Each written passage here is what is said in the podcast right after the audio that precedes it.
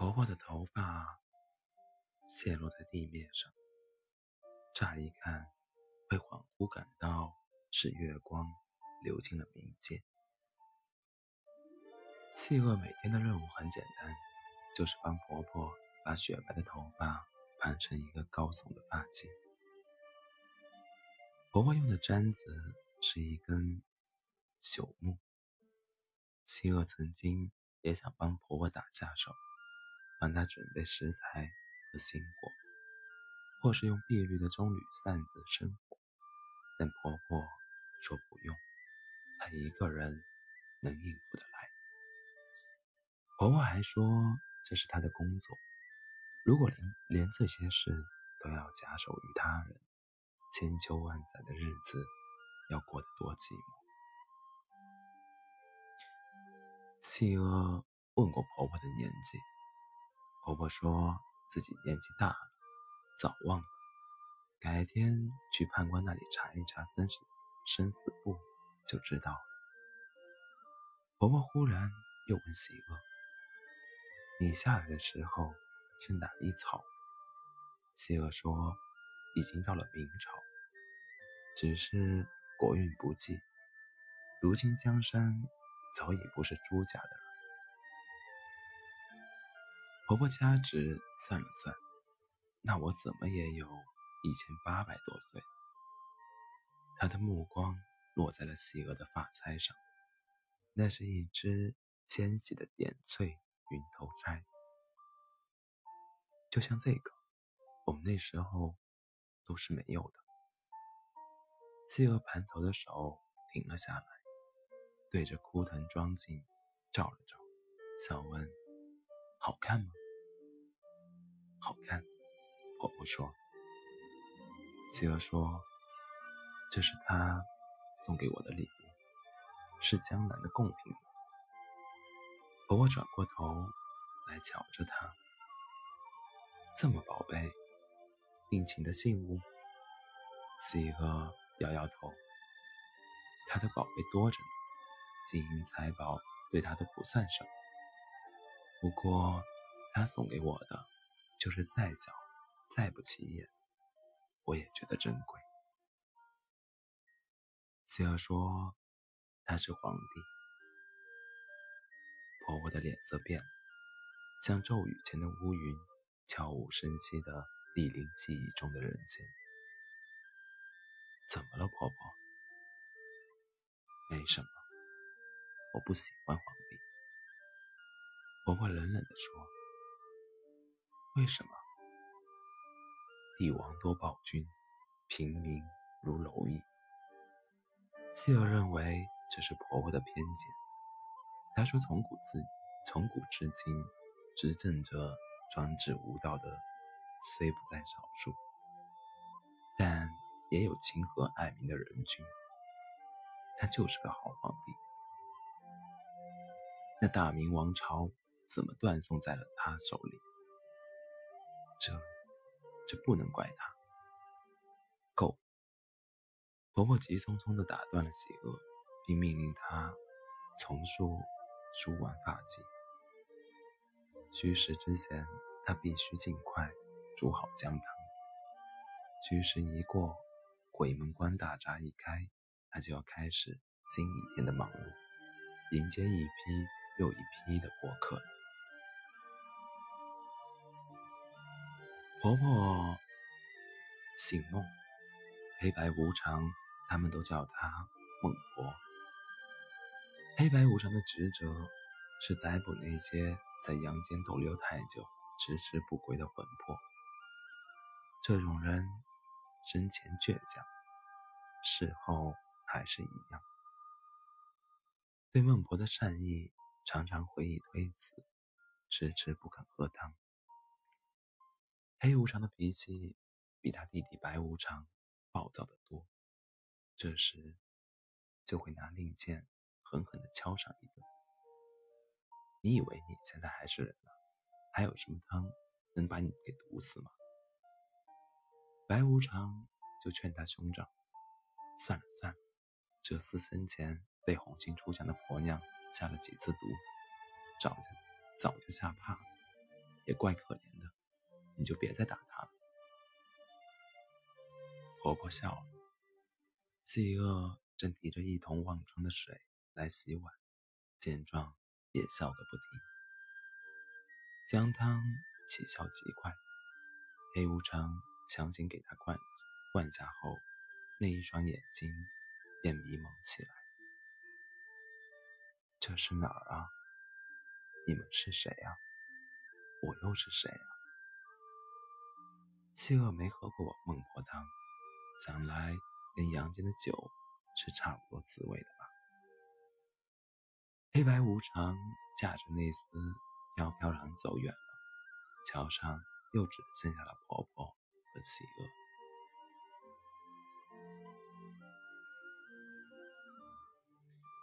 桥名为奈何，水名望川。作为来者，二选其一。要过桥，就要喝婆婆的汤，喝完前尘旧事，一概忘记。下了桥，径直往丰都去，黄羊之妻便指日可待。如果坚持不肯忘记今生，那就只有投身忘川之水。如此，容颜悔。容颜浮悔，永世锦衣，百转千回，甘苦自饮。细娥来的那一夜，人间下着大雨，他衣衫尽湿，胭脂也化了，滴滴点点洒落在白衣上，和雪一样刺目。婆婆也着白衣，只是桥头的风。让他衣袖飘举，仿若有光。他沉沉的嗓子说起话来，如同石磨碾碎，如同石磨碾碎心灵。他对细娥说：“来了。”细娥点点头。倒春幽寒，可往汤去去寒气吧。婆婆盛了一碗。递给他，白瓷大碗，朱黄色的姜汤。不过，我要跟你说清楚，喝完汤，你就跟这辈子没关系了，再大的事也忘得一干二净。婆婆拿一块柔软的抹布擦拭着那些刚刚洗好的碗，它们整整齐齐，重新陈列在条案上。像一个个蓄势待发的新生命。为什么？细娥的眉头锁了起来。别一副幽怨的样子，我也没工夫给你解释。每夜人来人往的，我都要解释一遍，还活不活了？婆婆顿了顿，又道：“当然了，在这里能遇上。”大家都不是活的，你只要知道这是规矩就行。人有人的规矩，魂有魂的规矩。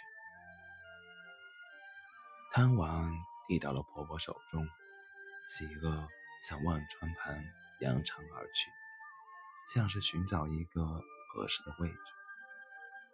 婆婆以为她还在斟酌，一回身。却只看到一条银粉色的流线在忘川上璀然扬起，那只细娥白色的罗衣和衣服上鲜红的血迹交融在了一起。婆婆袖中的一捆麻绳轻巧飞出，一下就把细娥缠回到了桥上。我跟你说了。这万川的水很冷，而且泡在里面不用多久，你这张漂亮的小脸就全毁了。西哥笑了笑，没事儿，衣服本来就湿透了，再冷点也无所谓。至于脸，不过你知道人间的一种说法吗？女为悦己者容。越急者，既然已经往生，我的容貌再美，又要给谁看？往生，希尔说：“是啊，比我早不了一个时辰。”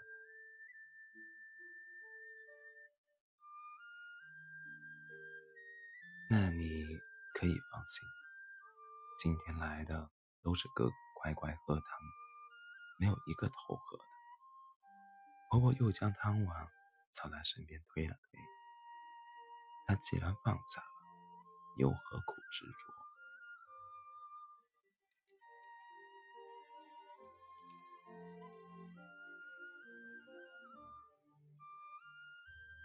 他为了忘记一切。必须忘记我，这是他的事。我记住一切，只为记住他，这是我的事。那一夜的企鹅站在奈何桥上，平然远眺，双双目炯炯，气质如风，没有一丝落魄之情。婆婆觉得她确实是个与众不同的姑娘。那你也别跳河了，留下来给我做个帮手，可以吗？当然不可以。不过再过几日是我的冥寿，丰都帝君届时会给我送送礼贺寿。今年我就卖一卖老脸，跟他讨了你这个小丫头做寿礼吧。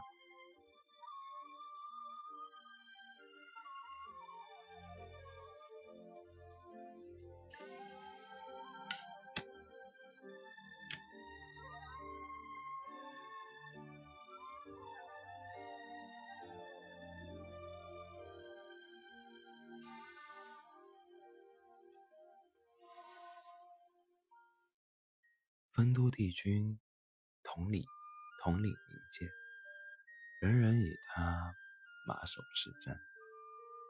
婆婆却从不将他放在眼里。帝君怎么了？一样都是魂魄，都要在这暗无天日的地方待着。谁又比谁珍？谁又比谁尊贵？对君主的仇恨，婆婆从阳间。一直带到了民间。一千八百多年前，她抱着丈夫崩崩离析的一团骸骨，站在丰都城高耸的阎罗殿大殿上，不卑不亢地望着前方黑曜石座椅上的洗衣尊者。牛头马面没跟你说吗？像他这样身首异处、尸骨不全的，只能飘荡在三界之外做游魂。是没有资格再黄阳了的。丰都帝君口吐寒气，宽阔的台阶上立即覆盖了一层秋霜。大帝是在糊弄鬼吗？谁不知道我等草菅之命全都掌握在你的手里？只要你一句话，死灰尚可复燃，又何况是我夫君的一条性命？婆婆那时候还很年轻貌美，她纤细春柳的手温柔地抚摸着怀中的枯骨，像对待一个出生的婴儿。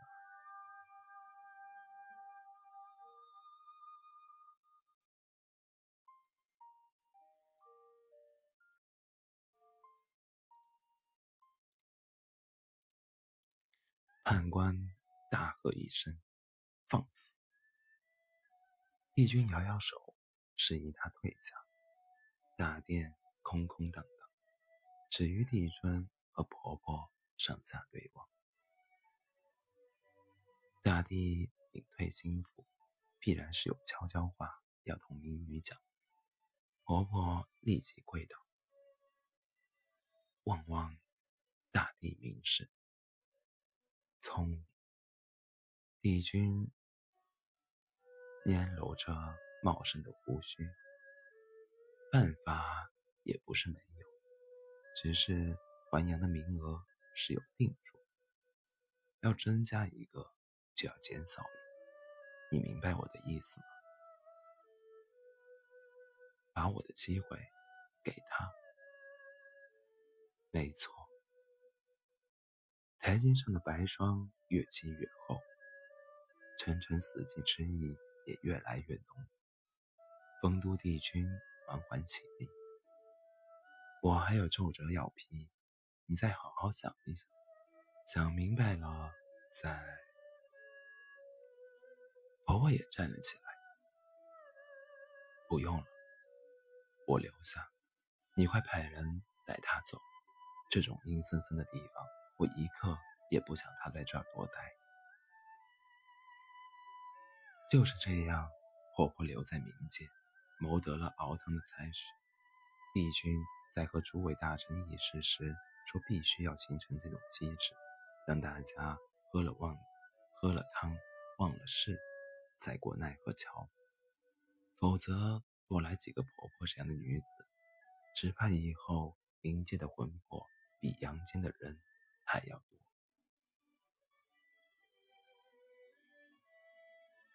喜娥听得入迷。梳头的手不知觉、不自觉地慢了下来。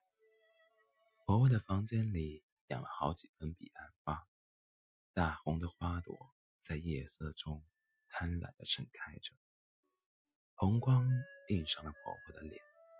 这张脸已经很老，但眉梢眼角的余韵让西娥对她青春时期的容貌展开了源远流长的遐想。婆婆似乎很明白她在想什么，开口说道：“我年轻的时候跟你一样美，那一夜看见你，我就好像看见了我自己，好像一下子就回到了一千八百年前。”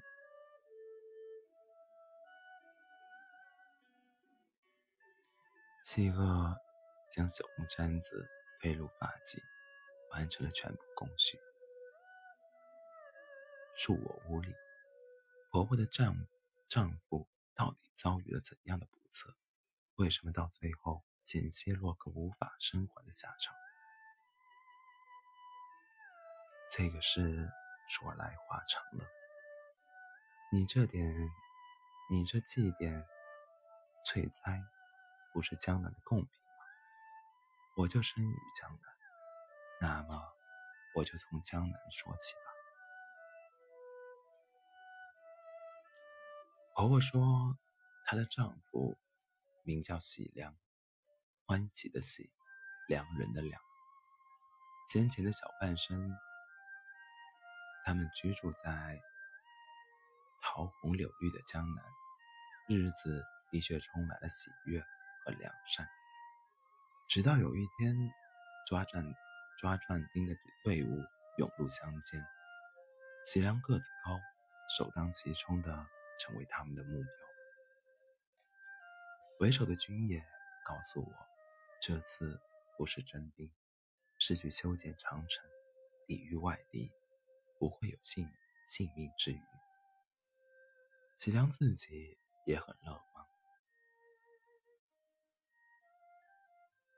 他让孟婆。在家里等他。长城建成之日，就是他的归期。他心情悲怆，满怀的凄痛，丝毫不亚于送他上战场。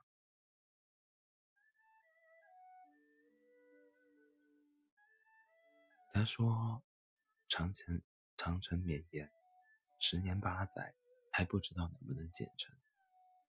若是我红颜老去。”身满发花，身满华发，你远道归来，还能认得我吗？他说：“她是他最爱的妻子，他怎会不认得她？”我不在的日子，你要好好照顾自己啊，孟姜。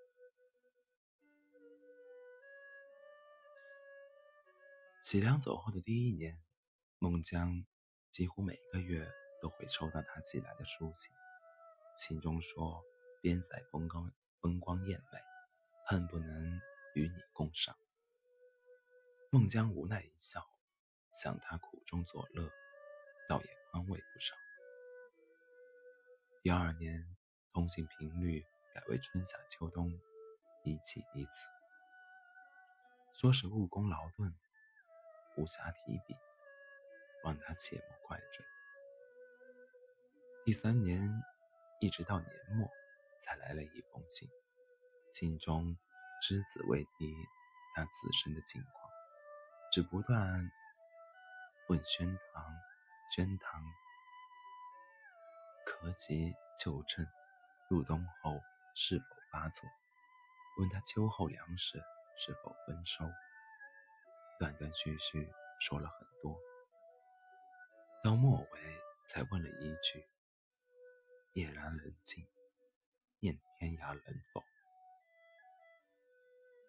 孟姜独臂，泪如雨下。五路腊月，天降大雪。听在外经商的乡亲说，北边风雪更甚。天寒地冻，孟姜却心急如焚。他当即做出一个决定，他要去找他。他点灯遨游三天三夜，蒙着皮袄，收紧包袱，踏雪出门。从南到北，千里长路，他用一双。一双脚走完，走到黄河的那一晚，两岸人家正在欢庆新春。江明邀请他家到家中喝碗汤，热热的姜汤涌入惆怅，所有的辛苦历历在目，但被一种温暖融化。他向他们打听长城的位置，他们说幽州很远，长城。比幽州还要远，他就继续踏上了去远方的路，一直从冬冬天走到了春天。在稀薄的阳光里，遥遥望见长城灰蓝色的侧侧影时，他再也坚持不住，恍恍惚惚地倒了下去。融化的春雪滋润着他鬼脸的嘴唇，灼灼白日。挂在头顶，将为他指引的灯。他想：喜良啊，我来找你来了。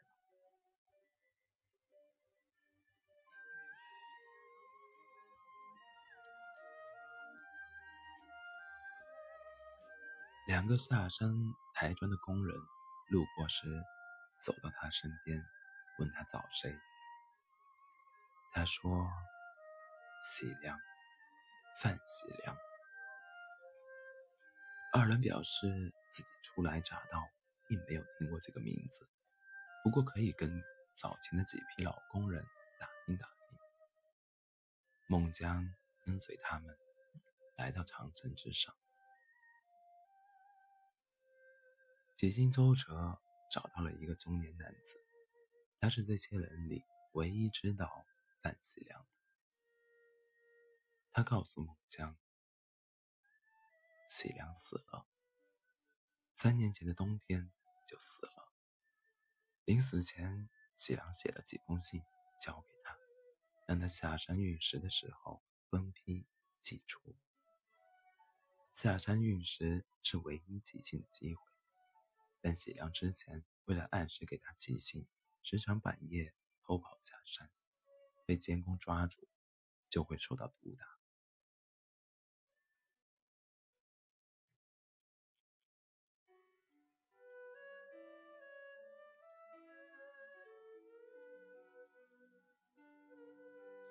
他们也想过逃跑，但脚上有镣，脸上有墨，到哪里都会被抓回来，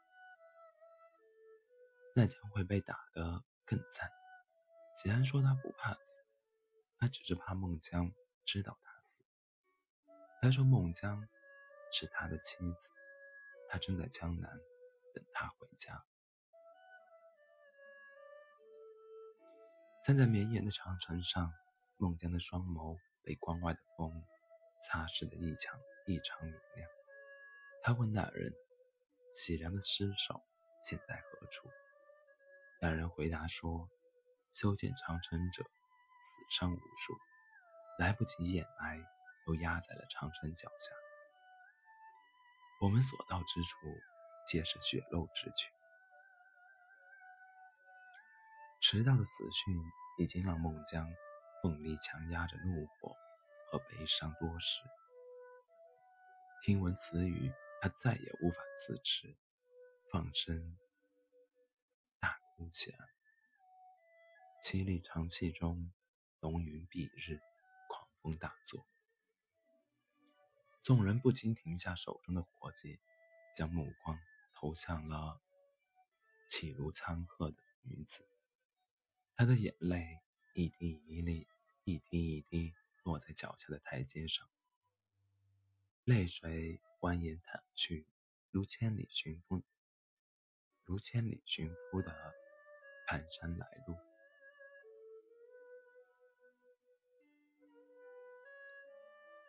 一大片长城就在那个时候倒塌，脚下的那一段也裂开了，庐山尸，庐山尸骨暴露在青天之下。我一一翻看，仔细辨认，终于找到了他。他们问我凭什么确认，我说喜良年幼时用功写字，右手拇指骨骼。微微旁斜，和别人不同，我不会认错。她是他最爱的妻子，还是他最爱的丈夫？他们不会不认得彼此。他打开包袱，取出皮袄，小心翼翼地把破碎的骸骨包起来，搂在怀里。喜良，我来了。我来带你回家。那一天，同一六国的秦，同一六国的始皇帝恰巧来到工地上巡视，举国征丁，大建长城，正是出自他的旨旨意。他走到孟姜旁边，端详她的美貌，说：“逝者已矣，生者节哀。”并问他愿不愿意随他进宫，做他的妃子。他冷笑道：“贱民死不足惜，难得我王太爱，黄泉路上我必然为您主导。祝您奢望的千秋霸业，只能是昙花一现的王朝。”说完，他就抱着骸骨飞快奔向最高的那座烽火台，纵身一跃，化作春泥去。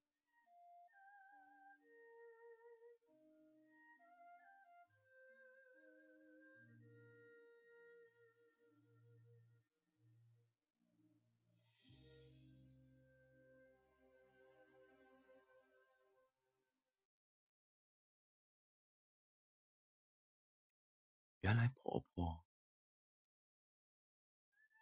就是，原来婆婆你就是孟姜女啊！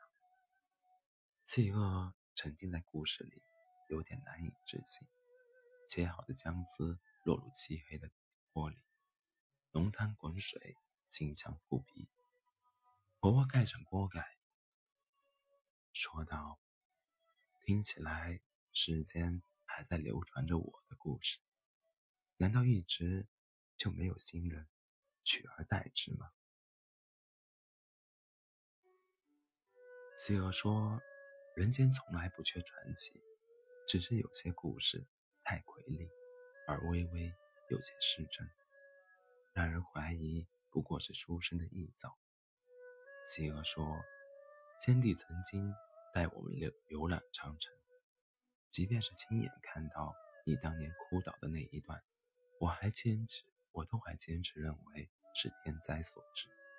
谁能想到有今天，可以和传说中的主人公在这里相逢？婆婆笑了，说的好像我们一起守着这鬼地方，倒很幸运似的。婆婆听她说先帝，以为她是崇祯朝的后妃，西娥。连连连忙摆摆摆手，折煞我，我只是个小宫女而已。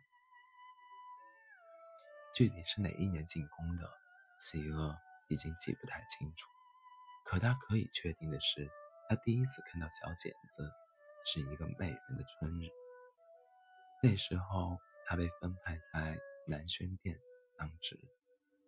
南轩殿门前有两株高高的杏树，南风摇漾，花瓣飘落如伞。喜娥就负责清扫那里的落花。他看到一个人俯首在树下看花，就走过去，请他让开一点，不要妨碍他做事。那人上下打量了他一通，问他是不是新来的。喜娥见他气宇不凡，听他怎么说，怕是冲断冲撞了什么大人。可见他也不过与他一般年纪，眉目清秀，稚气未脱的样子。筹措之中，便避而不答。你叫什么名字？他问道。喜恶，敢问您是？我是公公公万福。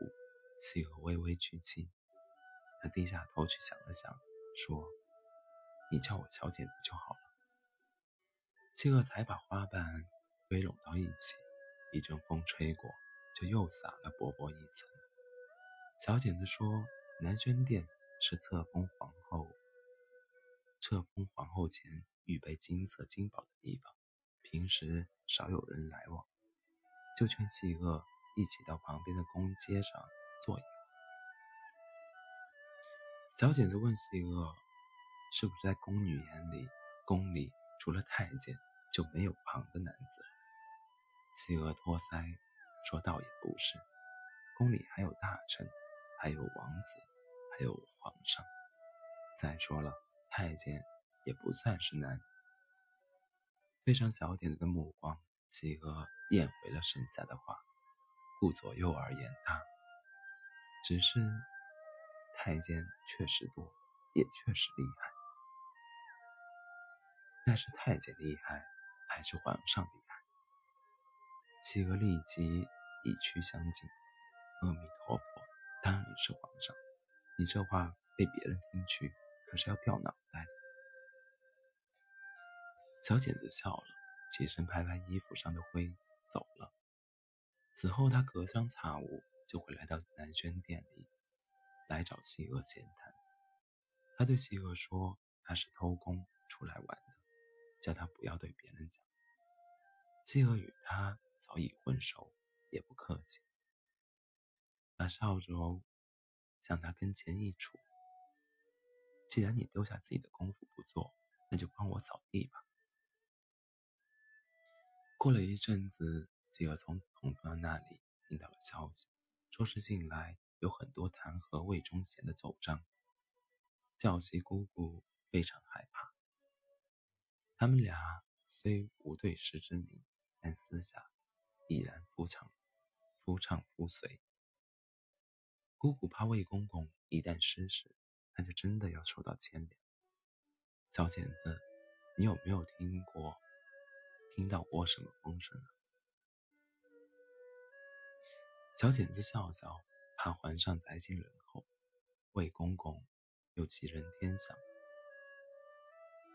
胜券优渥，暂时不会有什么变数的。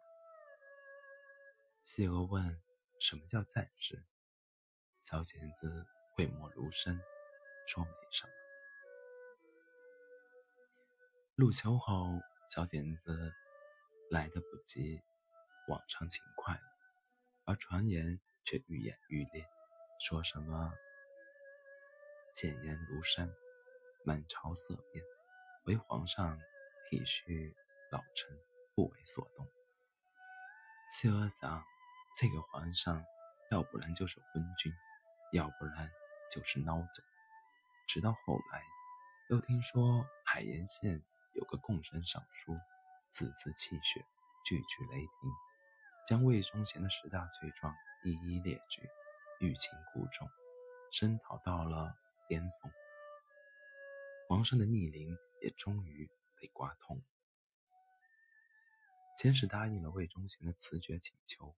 后又将他贬去凤阳，谁知魏忠贤死不悔改，离京时居然携兵千千人，驾车辆十，驾车数十辆，前呼后拥，大摆排场。皇上一怒之下，又下旨捉拿他回京。魏忠贤于驿馆自缢的第二天，姑姑也投井而亡。契厄在第二接二连三的变故中，还没回过神来，就接到了养心殿的传召。皇上的近身老内监一边领着他往里走，一边回过头来小声叮嘱：“小丫头，别想着攀攀高枝儿，小心乾成宫那一位要你的命。”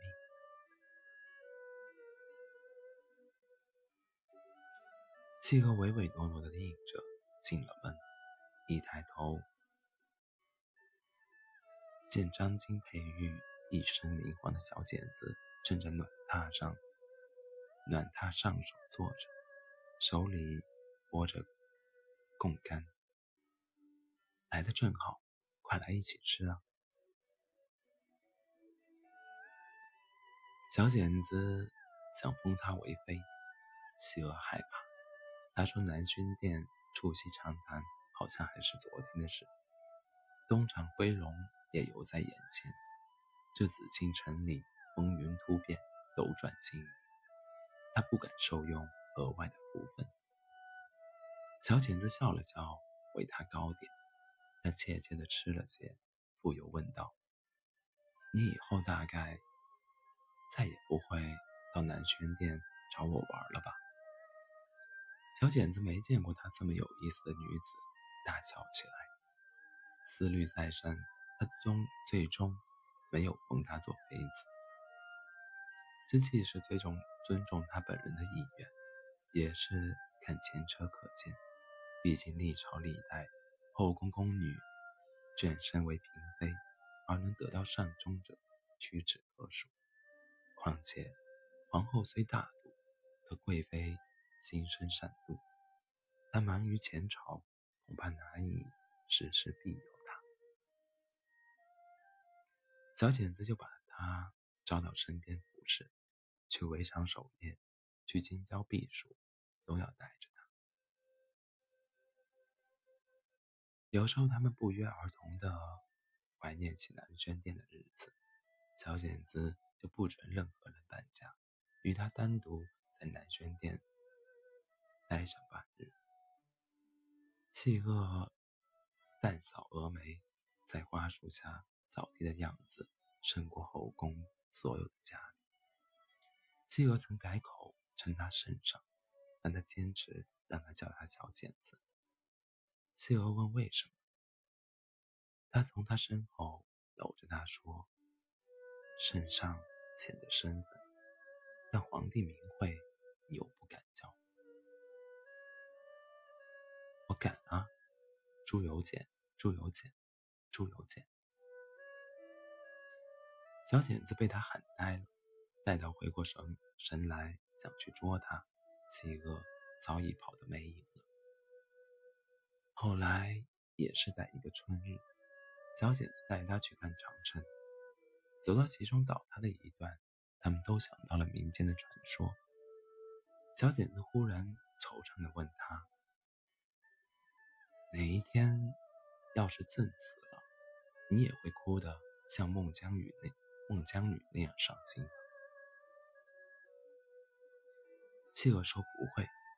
小剪子敲了他一记，到现在还没学会那些“皇上万岁万岁万万岁”的官话，也就罢了，居然连连眼泪也不会流了吗？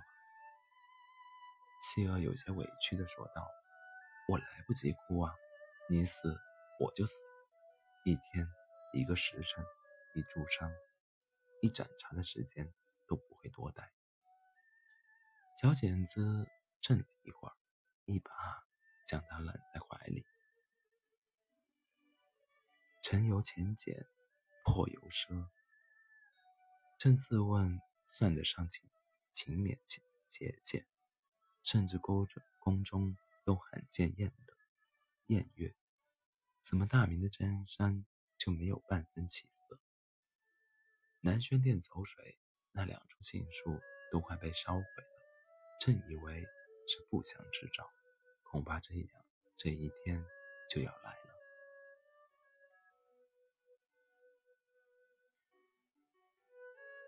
他搂得很紧，企鹅几近窒息，没法安慰他，却又听他说：“下一世再不投生帝王家，我们竹里瓦屋，织耕田织布。我要你给我生很多很多小孩子，享用这一生没有尝到过的清福。”李自成大军攻入京城的那一日。那一日，小剪子很早就坐到了西娥床边。西娥见他换上了初见时的那一套便服，问他是不是要出游或者私访，说罢就要下床梳洗半家。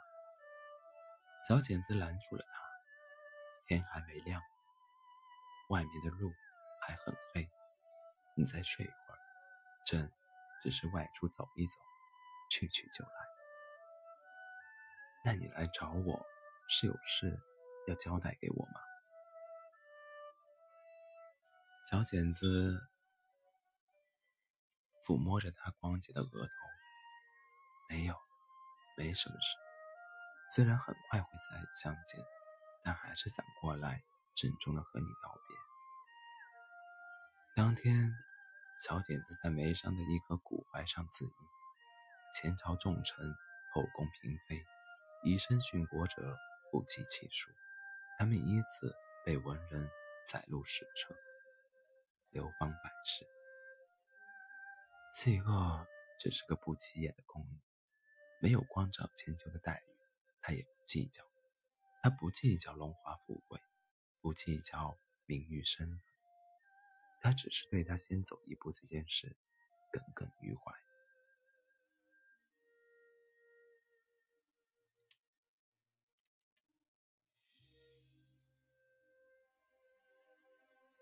婆婆，你说我要是跟他一起下来，他还会喝你的汤吗？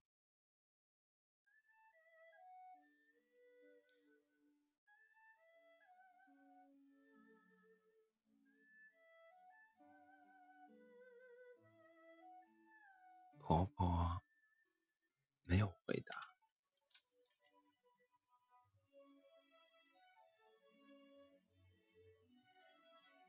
婆婆没有答案，她说她自己还有很多未能解开的谜题，比如喜良这一世在人间的身份。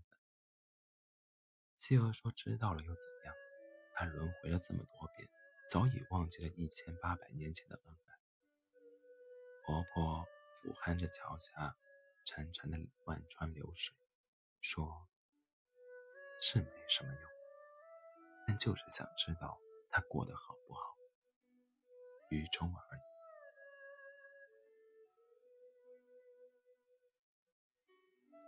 生死轮回是天机，能有办法知道吗？婆婆说有。七月十五日是民神庆典，当晚鬼门关大闸不开，众魂一律延一律延期入内，同时丰都帝君。在阎罗殿设宴，阳间上下悉数到场，阴间上下悉数到场，庆与大地同根，祝与循环同循环同寿。此夜，婆婆华服加身，喜恶也博施脂粉。祖孙二人作为全场难得的女眷，在众目睽睽之下，徐徐。步入大殿，香风扶送，满座未饮先熏。帝君右手边的席位，帝君右手边的席座虚位以待，就是恭候婆婆的到来。西娥想起婆婆曾经对她说的：“你以为她留在我这？你以为她留我在这里？”真的只是控制还阳的忍术。在阳间，时光贪好女色；在冥界，帝君也是一样，滥用权力，满足一己私欲，没什么不同。这就是我从不把帝王放在眼里的缘故。这一夜，婆婆和谢娥按照计划行事，给判官灌了很多酒。他烂醉如泥后，谢娥扶他回内司休息。在那里，他找到了生死簿，也找到了喜良和小剪子的精神。婆婆见他回来后脸色不好，已经猜到了三分。谢娥细细一说，果然算是噩耗。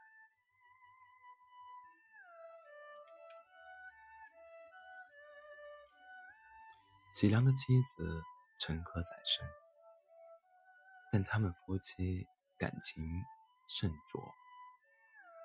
此刻喜良正带着妻子从江南往京中去求访名医，只是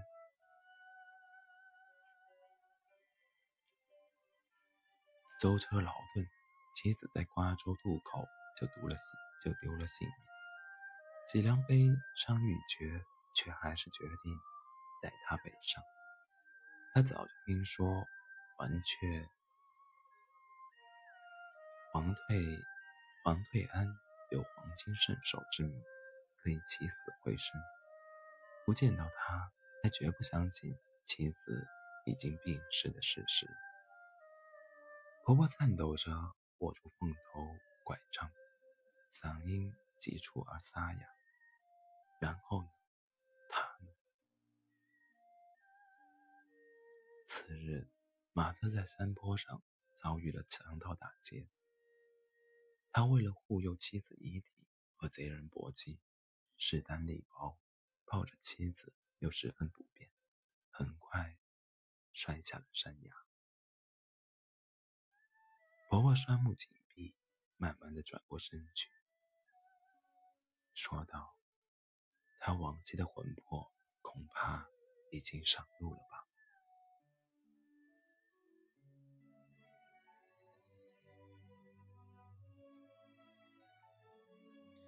今夜闭关，还在鬼门关外。回天之力上有，不知婆婆你是否愿意一试？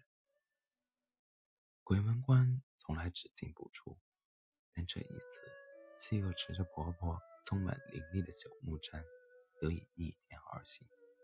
她要返回阳间，化腐朽为神奇，改写喜良夫妇的命运。鬼门关外的幽魂们瞪大了眼睛，看着他化作青烟，自闸中、自闸缝中挣脱，又反向往顶端飞去，顿时喧哗不已。而所有民官，包括鬼门关的城门守卫，都还在阎罗殿上把酒、把盏言欢，彻夜豪饮，没人会听见他们的声响。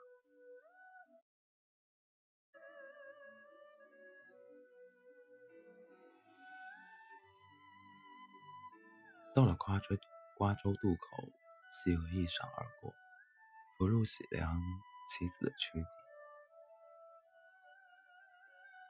他的眼泪清清凉凉的落在了他的指尖。我们不要改走山路，就沿着江水往前绕，慢就慢一些，就当是外出游玩。我撑得住。见妻子醒来，喜良又惊又喜。连连允诺。喜娥撩起床床窗，见窗外星斗漫天。喜良不断的告诉他，江畔的地界已至彭城，已至济南，已至沧州，即将抵达京城。喜娥侧过头去，望着男子深情的眼睛。他想，他这一世一定是来还一千八百年前的恩情的。他也一定能在冥冥中感受到这从南到北的千里长路，曾有一个人用双脚为他走完。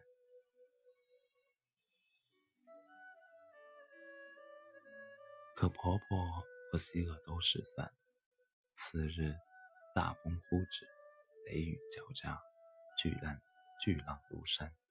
喜良夫妇和那一叶小舟俱沉入海江底。站在茫茫的江岸上，惊魂未定的喜恶想起了民间的古话：“阎王要你三更死，岂能留人到五更？”原来天机早有定数，绝非人力可以更改。京城的灯火依然在望，喜恶还是决定去看看那个叫黄退安的神医。据说他方极落冠，据说他方极落冠，就已名满都城。他大隐于市，在中庭种了两棵杏花，坊间谓之杏林仙人。喜娥站在杏树下。见他白衣素履，纤尘不染，眉目清洁，白雪之质，举手投足之间与前世情状和而不同，既隐约留有皇家风范，又平添了一丝散人的飘渺之气。他手执扫帚，轻扫着堂前落花。扫一会儿，就朝门外看一看。希尔走到他身边，含泪摸着他的脸，说道：“你是在等我吗？不过我来不及了。出于私心，走这一遭，已经对不起婆婆。要是回去的太迟，被发现，就更加糟糕。”日光从云间洒落。雨后的好天气里，有人独立。他黯然神伤，却只能凌空飞去。回冥界的路上，西河见鬼门关外有一对男女相拥而泣。仔细一望，正是喜良夫妇。鬼门闭关，为他们在九泉之下提供了重重逢的机会。等到大闸拉开，他们一路并肩前行。巍巍上了奈何桥，在桥上，他们遇到了一个老婆婆，她送上了两碗姜汤，说喝完之后记忆消散，重新做人。那夫妇二人十指紧扣，绝技不从。那你们就从桥上跳下去吧，这条河。叫忘川，水很冷很冷。男子搂着妻子，铿锵笑道：“只要在一起，再冷也可以。”一直垂手一旁的老婆婆，这时抬起头来，老泪纵横地望着他。若是我红颜老去，身满拔花。你远道归来，还能认得我吗？父又说：“以前你都是毫不犹豫的就喝下去，可见这辈子你一定很美满。既然这样，那你们走吧，来世你们还做夫妻。”齐良不知所措，听他这样一说，恭谢一番后。携着妻子懵懵懂懂的往丰都丰都去了。细娥揉揉湿淋淋的眼睛，也走到婆婆身边。她要把朽木簪还给她。婆婆接过来，却为她戴上。婆婆老了，做不动，也终于等到了她拒绝我的这一天。现在婆婆圆满，也该走。你帮婆婆盛一碗姜汤好吗？了这么多年，自己还从来没尝过。热热的姜汤涌入愁肠，所有的辛苦历历在目，但被一种温暖融化。为寻那一个人，踏上了山遥水远的旅程。为记得那个人，我献上了永生。值得不值得？你我心中心中自有一杆秤。这是婆婆对西娥说的最后一句话。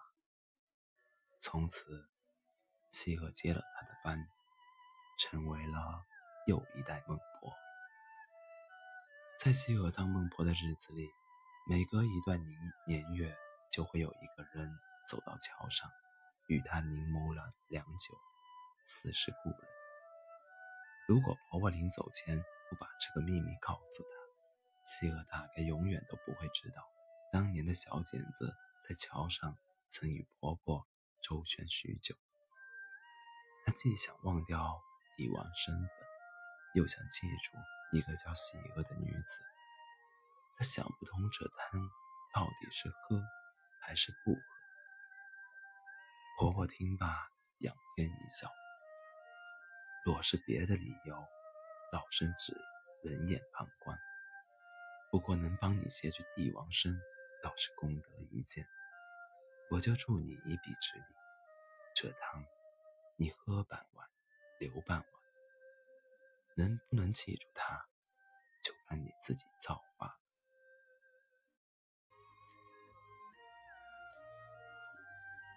几乎可以想象。他当时犹豫的模样，喜恶看着眼前人，不禁笑出了声。河畔的彼岸花岁岁年年常开不败，桥下的忘川水浩浩荡荡流淌不息。他要厮守着忘川的河波，他要永远记永远的记得喜恶，深知他还会出现。便再也不觉得寂寞。